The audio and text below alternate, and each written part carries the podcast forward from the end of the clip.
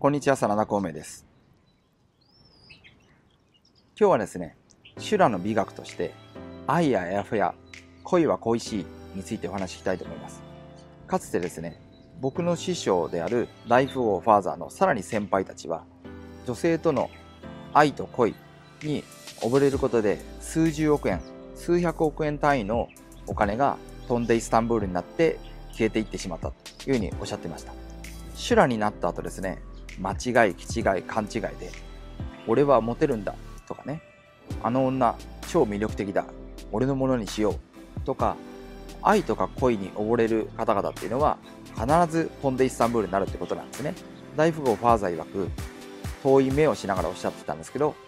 愛やあやふや、恋は恋しい。愛ほどあやふやなものはない。恋ほど恋しいものはない。愛や恋にのめり込んだり、溺れたりしないようにすることが求められると解釈できるわけなんですけどね。それでは修羅として愛と恋の気持ちを捨てろということなんでしょうか実はそうではありません。むしろ愛と恋よりも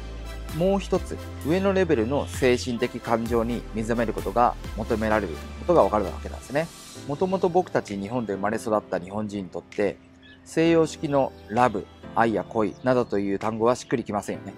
それよりも彼女に参った、嫁さんに参った、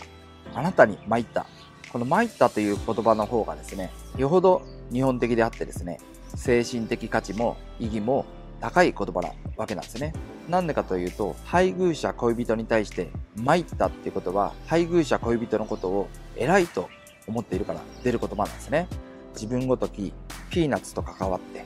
そして育成してくださってありがとう。そういうような形で尊敬しているということなわけなんですね。これが修羅にとっての配偶者、恋人との関係性における精神、ラブ、愛とか恋というあやふやなものからは卒業して、尊敬の意を抱いて愛してるよと囁けてこそ修羅ではないでしょうか。